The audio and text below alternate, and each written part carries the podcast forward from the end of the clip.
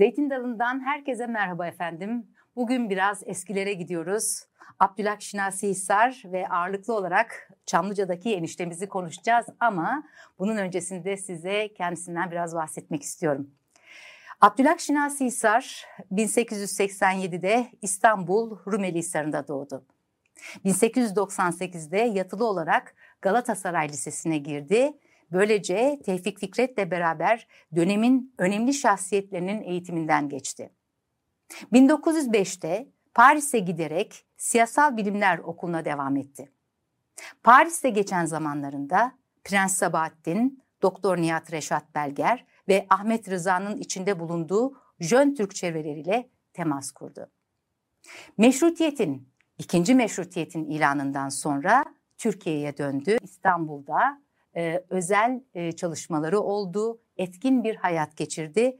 Kendisini 3 Mayıs 1963 günü kaybettik. Çok sayıda yapıtı yayınlandı. E, 11 kitabı diyebiliriz. Romanları Fahim Bey ve biz, Çamlıca'daki eniştemiz en çok bunu konuşacağız. Ali Nizami Bey'in Alafrangalığı ve Şehliği, anıları olarak Boğaziçi Mehtapları, Boğaziçi Yalıları, Geçmiş Zaman Köşkleri, biyografi olarak İstanbul ve Pierlotti, Yahya Kemal'e Veda, Ahmet Haşim Şiiri ve Hayatı, antoloji olarak Aşk imiş her ne alemde ve geçmiş zaman fıkralarını görüyoruz. Peki bugün ne yapacağız? Bugün Abdülhak Şinasi Hisar'ın külliyatını yeniden bizlerle buluşturan Everest Yayınları Genel Yayın Yönetmeni ile birlikteyiz. Sevgili Saadet Özen, hoş geldiniz. Hoş bulduk. Ellerinize sağlık. Hepsini okuyamadım öyle söyleyeyim ama hepsini dizdim. Rejideki arkadaşlarım da bunları gösterecekler. Ee, şimdi neden Abdülhak Şinasi Hisar diye sormak istiyorum öncelikli olarak.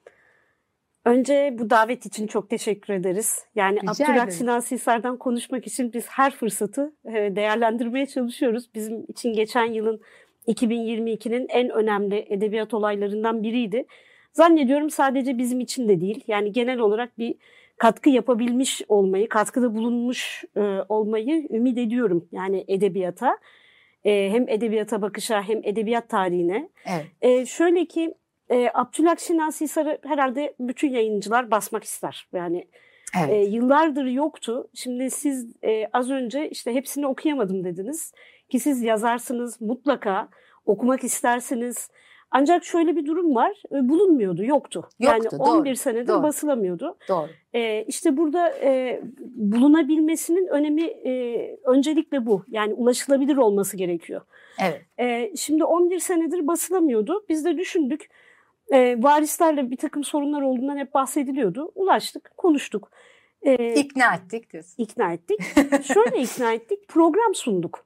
Yani bu e, tabii işin maddi bir boyutu da var. Yani bu her zaman sorulduğu için hani baştan söyleyebilirim bunu. Elbette var. Yani bu da çok doğal yani yazarlar için Kuşkusuz. ve varisler için. Güzel bir şey aslında. Elbette yani bu e, hakkı gözetmek gerekiyor. Tabii. Ama yazarlar da varisler de yani bunun için e, bir yayın evine evet ya da hayır demiyorlar doğal olarak. Çünkü yayıncı önce işini yapması lazım. Yani biz e, bunun için gayret ediyoruz. Yani en azından çabamız bu yönde değil.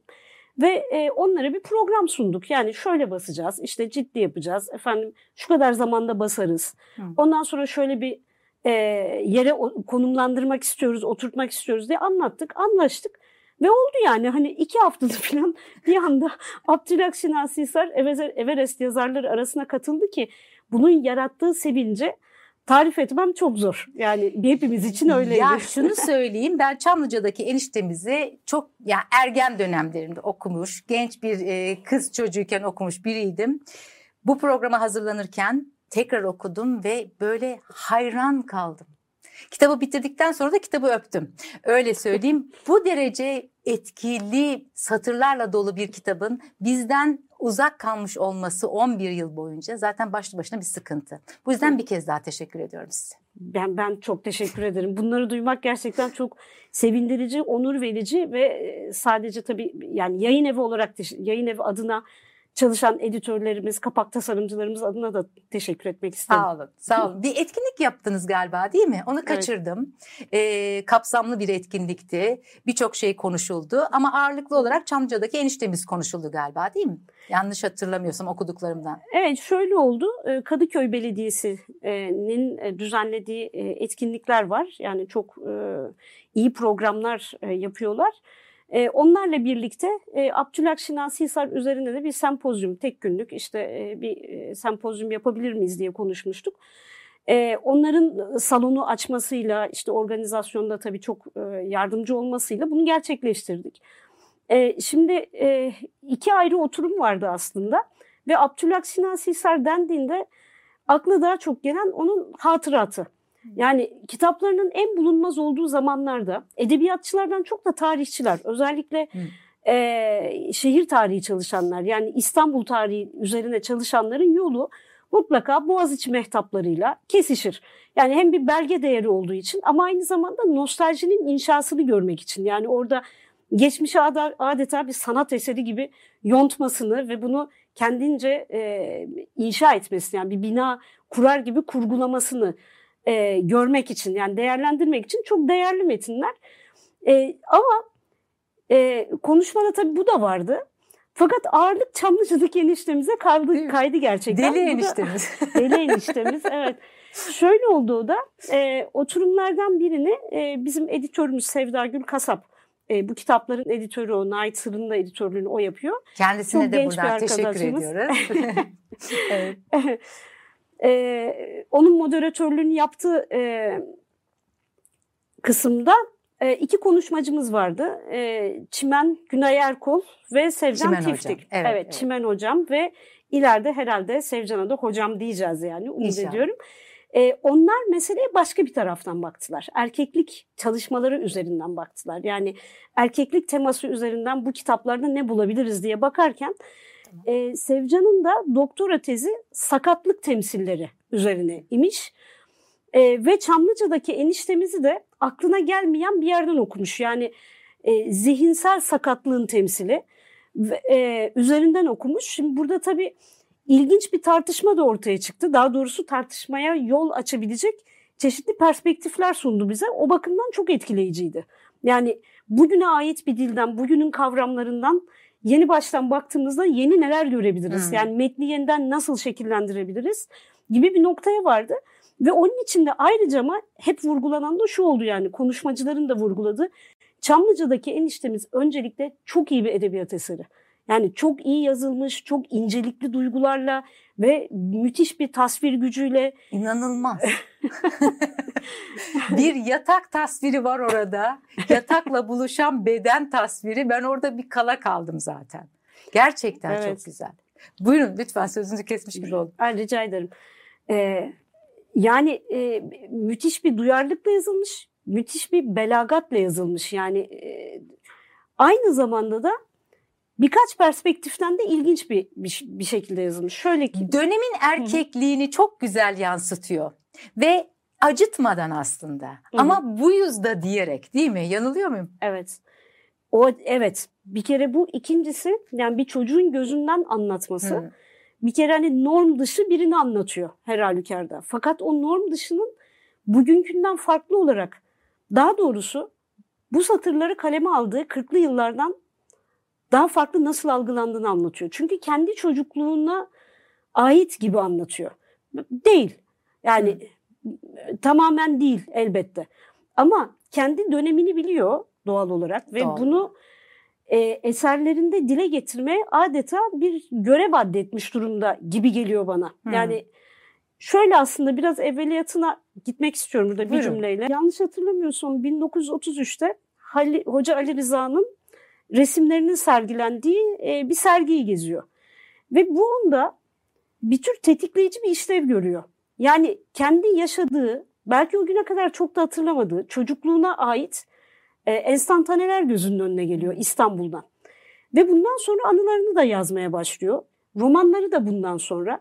Yani geçmişi bir edebi alan olarak kendine seçiyor neredeyse. Hmm. Ha bu sırada tabii ki günlük edebiyat üzerine de yazıyor yani pek çok e, henüz kitaplaşmamış yazıları da var. Bunları da zaman içinde e, kitaplaştıracağız tabii.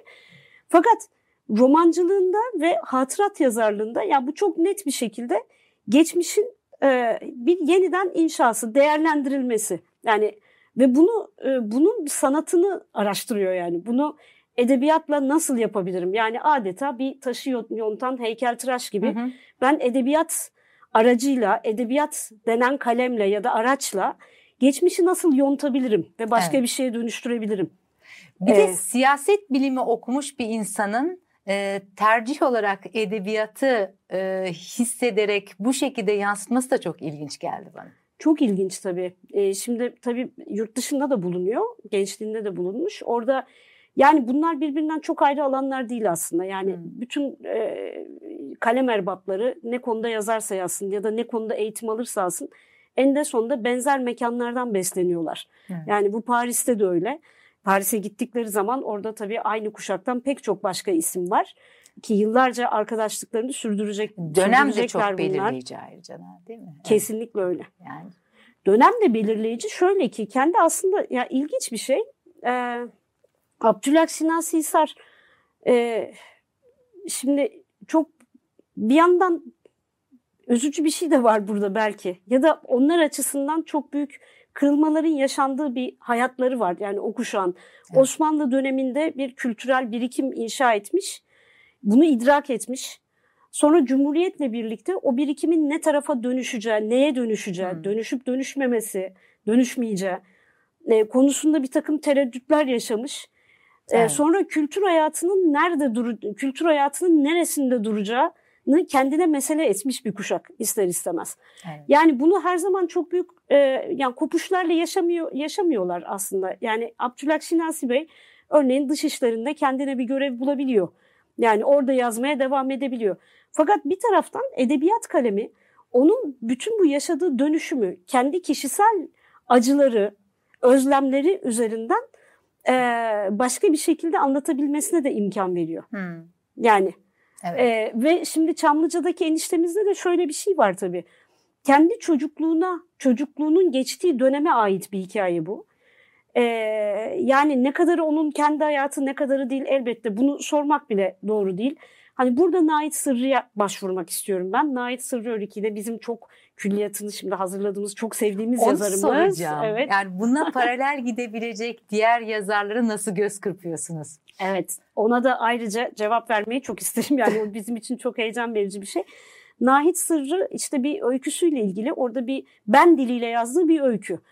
Ee, bununla ilgili diyor ki yani burada yaşananları ben yaşamadım diyor. Burada yaşananları hikayenin anlatıcısı yaşadı diyor. Mealen söylüyorum. Evet. evet. Ama diyor benim yaşadıklarımla onun yaşadıkları arasında benzerlikler de olabilir diyor. Şimdi evet. e, Abdülhak için de belki öyle bakmak lazım. Evet. Yani şuna bakıyor. Çamlıca'daki eniştemizde de Fahim Bey ve bizde de e, Ali Nizami Bey'in Alafrangılı ve Şeyhliğinde de e, kendi çocukluğunun geçtiği dönemden hikayeler bunlar. Kesitler ki kendi hikaye diyor bu arada roman demiyor. Hikaye diyor evet. Evet. Ee, ve o döneme ait karakterler, ha mutlaka benzer karakterler hayatında olmuştur. Ee, ama yazdığı günden geriye bakıyor ve nelerin o karakterleri dönüştürmüş olduğunu da toplumsal boyutta düşünerek ilerliyor. Yani romanın altyapısını bu şekilde kuruyor. Evet. Yani bir tür acı belki, bir tür özlem, bir tür kabullenmişlik, teslimiyet. Hepsini aynı anda hissettirerek yazıyor ve bu onu çok derin bir tefekküre sürüklemiş gibi görünüyor. Yani o tefekkürle de e, o tefekkürü edebileştiriyor Hı. esasen.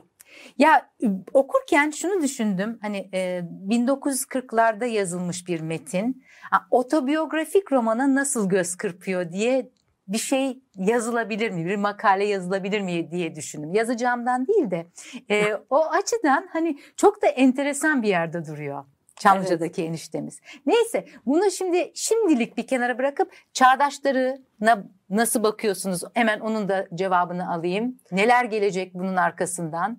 Şimdi e, biz aslında şöyle bakıyoruz. Tabii her zaman yani yayın evi olarak edebiyata, edebiyat ortamına, edebiyat çevresine katkımız olsun istiyoruz. Yani bir e, işte program yaparken E, maddi kaygılar elbette var. Yani her yayıncının her vardır.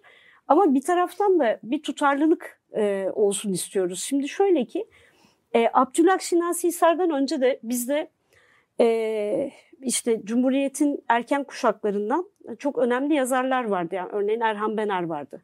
Daha sonra Melih Cevdet vardı. Son iki sene içinde onlara biz Vüsat Obener'i ekledik. Biliyorum, ee, evet. Mithat Cemal Kuntay'ı ekledik. Ee, onun dışında Nait Sırrı Örü'yü ekledik. Yani buradan bir bütünlük çıksın istiyoruz. Ama sadece bu yazarlarla da kalmayacağız. Yani e, şimdi bir yazarın kanonlaşmasını, kanona e, girmesini sağlayan nedir? Kimdir bu otoriteler? Kimdir bu otoriteler? Kimdir? Ben de düşünüyorum bunu çok sık. E, galiba tabii ki tek bir otorite yok. Yani üniversiteler var örneğin. Yani ne kadar ders kitaplarına girerse yazar o kadar e, yerleşiyor zihinlere, evet. kolektif zihne yerleşiyor. Ama bir taraftan da yayın evleri. Bu konuda çok önemli bir otorite. Yani o kitapların bulunur olması, olmaması, hakkında konuşulması, konuşulmaması ve edebiyat tarihini şekillendiren de sonuç olarak bu tartışmalar, e, bu konuşmalar. Biz de oraya katkı sağlamaya çalışıyoruz. Yani sadece şimdi birkaç isim daha var. Şu an kesinleşmediği için söylemeyeceğim ama yani şunu yapmaya çalışıyoruz. Bir, birincisi 1900 kuşağı diyelim. Yani hmm. henüz öyle bir kavram zannediyorum çok yerleşmedi ama işte 1880'lerin sonunda doğmuşlar, doğmuş olanlar. Abdülhak Şinasi Hisar, Nait Sırrı Örrik gibi evet. bazı e, yazarlar. E, şimdi onları güçlendireceğiz. Yani orada e, çok böyle e, adı çok da duyulmamış bazı başka isimler de olacak. Çok ya güzel. da külliyatı yapılmamış. Hı hı.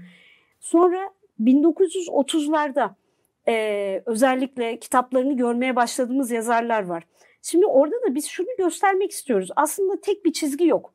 Yani bir böyle bir çizgi var. İşte Abdülhak Şinasi Hisar'ın ait sırrıyı yan yana koyabileceğimiz bir çizgi diyelim.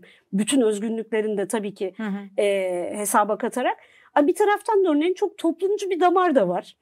Yani biz oradan Nazım Hikmet'i biliyoruz ama o tek değil. değil. Onu da örneğin gösterebilmek hı. derdindeyiz. Sonra 50 kuşağıyla devam etmek ki orada biz şimdi çok da hani sevinerek o kuşağın e, en önemli iki temsilcisi hala yaşayan ve yani umarım daha uzun zaman üretmeye devam edecek olan Ferit Edgü ve şimdi Adnan Özyalçıner. Onun hmm. toplu öykülerini basıyoruz. Yani 70 senenin birikimi. 1200 sayfalık bir Hazır görünür olsun. Evet, diyorsunuz. Kesinlikle. Evet. Ee, şimdi e, yani biz 70'ler içinde tabii ki başka isimler var aklımızda olan. Şunu yapabilmek istiyoruz. Yani edebiyat tarihinde bazı hani kanonlaşmış isimler var. E, İlla ki hani başka böyle onlardan daha büyük isimler vardı derdinde değiliz. Yani olmamalı da zaten hayır. yani. Ama e, oradaki çeşitliliği gösterebilecek evet. bir yayın çizgisi oturtmak istiyoruz. Yani bir, bir tür tarih yazımı diyebiliriz buna işte. Tarih yazımı. Küçük evet. bir katkı diyelim tabii. Yani bu tek başımıza bizim yapabileceğimiz bir şey değil elbette ama bazı kavramların üzerinde düşünülmesine hani katkımız olursa bu bizim için çok sevindirici olur örneğin. Kesinlikle. Şimdi hı hı. tekrar Abdülhak Şinasi Sar ve Çamlıca'daki eniştemize dönmek istiyorum. Çünkü hani kanon nedir ne değildir derken hani şu kitaba baktığımda anlattıklarına baktığımda zaten kanonik olma özelliği taşıyan bir boyutu var. Evet. Ee, bu e, ilk etapta evet bir çocuk gözüyle 8 yaşındaydı değil mi bizim anlatıcımız. Hı. Onun gözünden anlatılan bir enişte var orada ama enişte aslında dönemin o erkek tipolojisine çok güzel oturuyor. Bir de bir de hala var.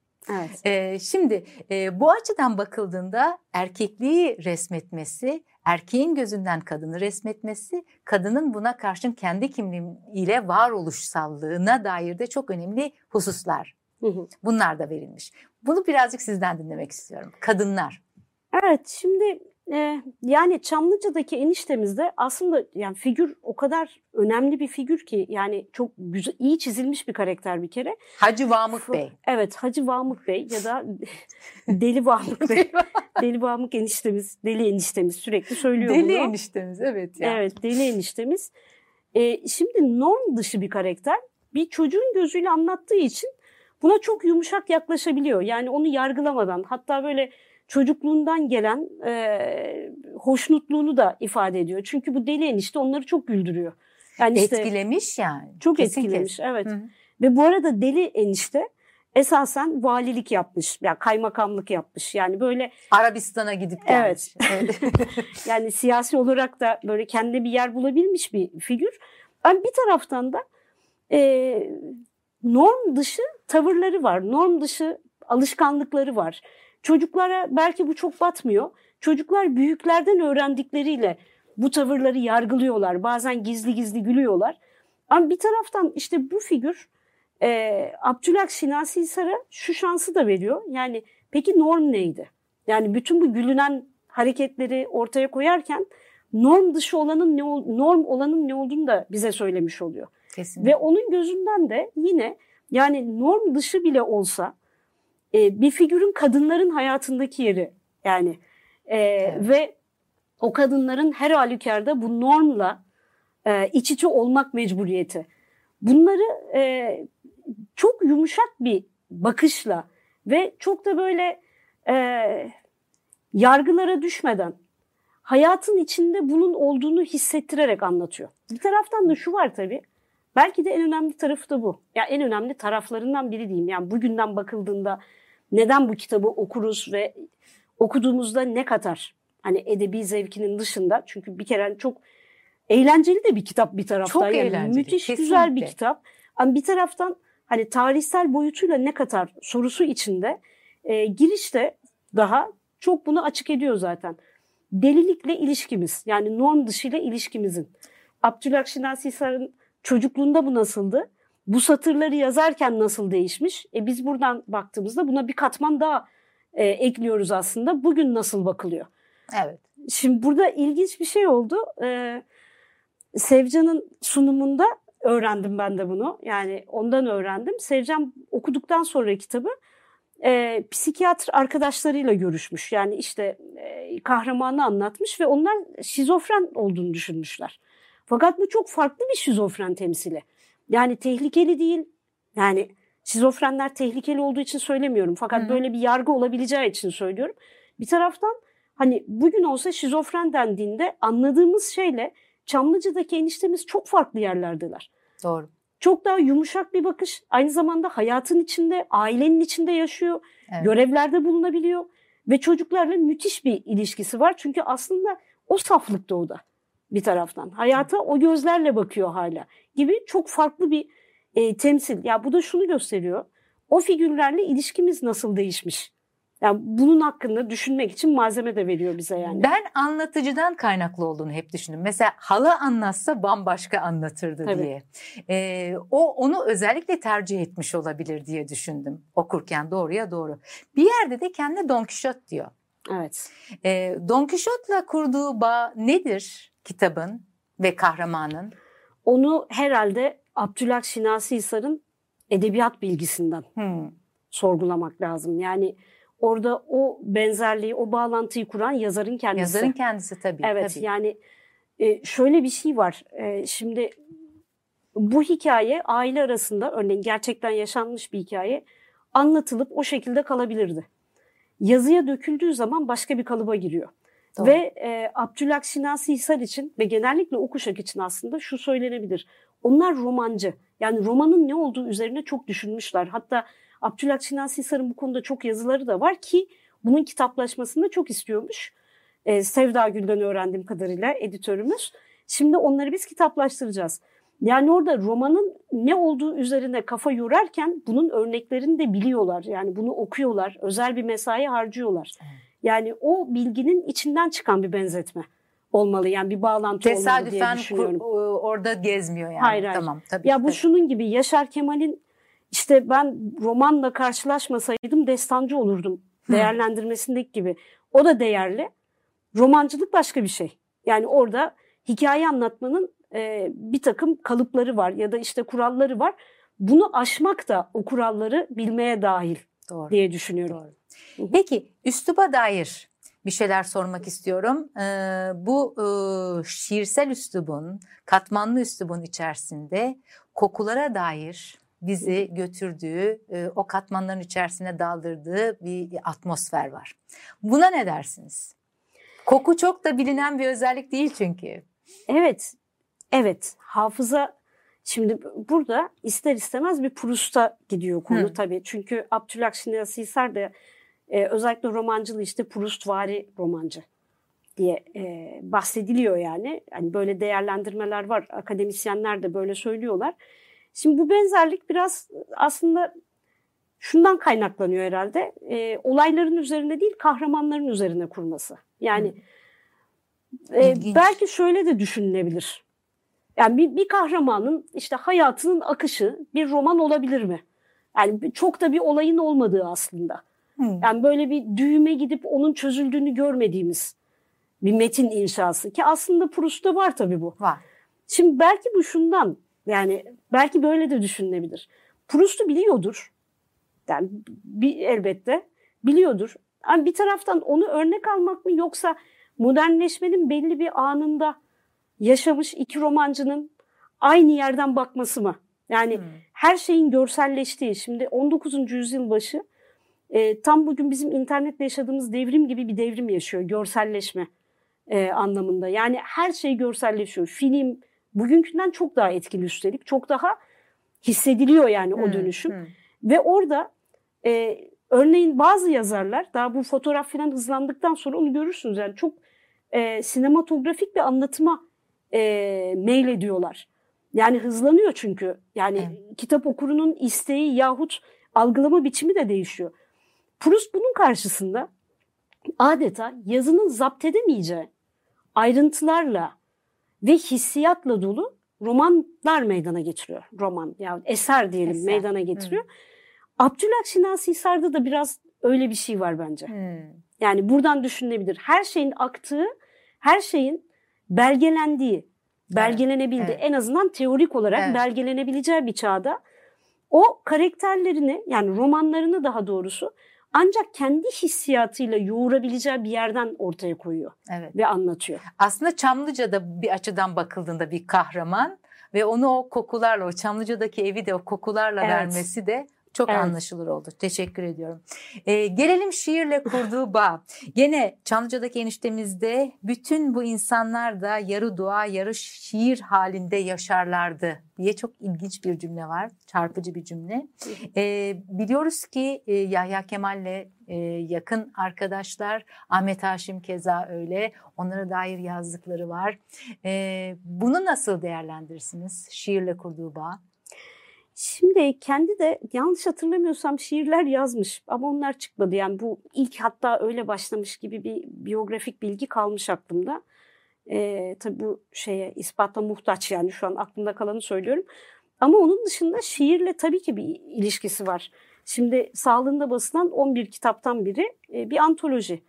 Yani orada aşk şiirlerinden yani aşkla ilgili beyitleri toplamış e, dolayısıyla oradan da hani hangi şairlerle bağı var bu da görülüyor yani az çok. Onun dışında dediğiniz gibi işte Yahya Kemal'le Ahmet Haşim zaten ıı, çok yakın arkadaşı. E, onlarla çok e, büyük bir bağ var. Şimdi Boğaziçi mehtaplarını örneğin okurken yani romanların dışında işte orada daha farklı bir boyut daha, daha farklı bir boyut ortaya çıkıyor galiba. Hmm. Şöyle ki orada Boğaziçi mehtaplarını ki çok az yazılmış bir e, gelenek bu. Yani hatta o kadar ki e, var mı böyle bir gelenek diye düşündürecek kadar az. Yani onun kadar en azından buna uzun uzun e, kitap ayırmış yani sayfalar ayırmış buna e, bunun için kalem oynatmış olan çok çok az yani. Yok hatta. E şimdi orada o Boğaziçi mehtaplarını bizim için e, bir sanat eserine dönüştürürken ama Boğaziçi Mehtabı evet. da gerçekten Ve... yani atlanılmaması gereken bir şey ama biz hepimizin evet. atladığı da bir husus aslında. Hı. Şimdi onun ayrıntılarını verirken orada örneğin şiir bunun bir yapı taşı. Müzik keza öyle. Yani e, o geçmişi inşa etmenin bir yolu. Başka türlü aktarılamayacak hisleri doğrudan taşıyan bir araç adeta. Hmm. Yani çok daha kısa anlatabilen büyük bir hikayeyi iki dizeye sığdırabilen. En önemlisi de galiba işte o görüntülere sığmayan, dile gelemeyen yani konuşmalara sızamayan hisleri iki beyte sığdırabilen bir araç. Yakalayıp bize Yakalayıp evet yani kendi hani ne kadar yazdı gerçekten hani o şu an benim için en azından bir muamma ama e, şiir bir edebi tür olarak onun yazınında hep var. Yani arka planda bunu bildiği, e, bununla bir bağ kurduğu çok net. Yani şimdi Yahya Kemal'le e, tabii e, Yahya Kemal vefat ettikten sonra çıkarmış bu kitabı.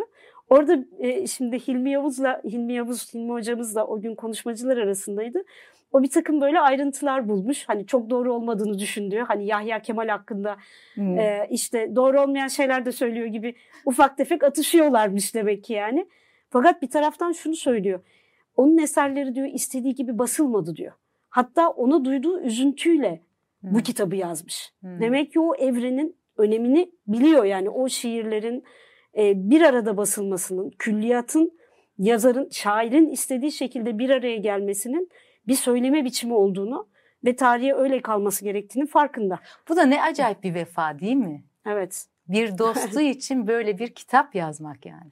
Evet. Dediğim gibi Hilmi hocamız e, bazı böyle küçük ayrıntılarda Yahya Kemal'i iğnelediğini düşünüyor ama bu da dostluğa dahil ya, herhalde. o da hepsinin içinde yani Ahmet Haşim için de aynı şeyi Tabii. yapmış baktığımızda. Yani çağımızda düşündüğümüzde bunu kim kimin için yapar sorusunu da sormadan edemiyorum sadece. Bilmiyorum. ben de sormuş oldum sadece. Peki çok teşekkür ediyorum. Ellerinize sağlık ve e, yeni kitapları bekliyoruz diyorum. Çok teşekkür ediyoruz biz de bu davet için.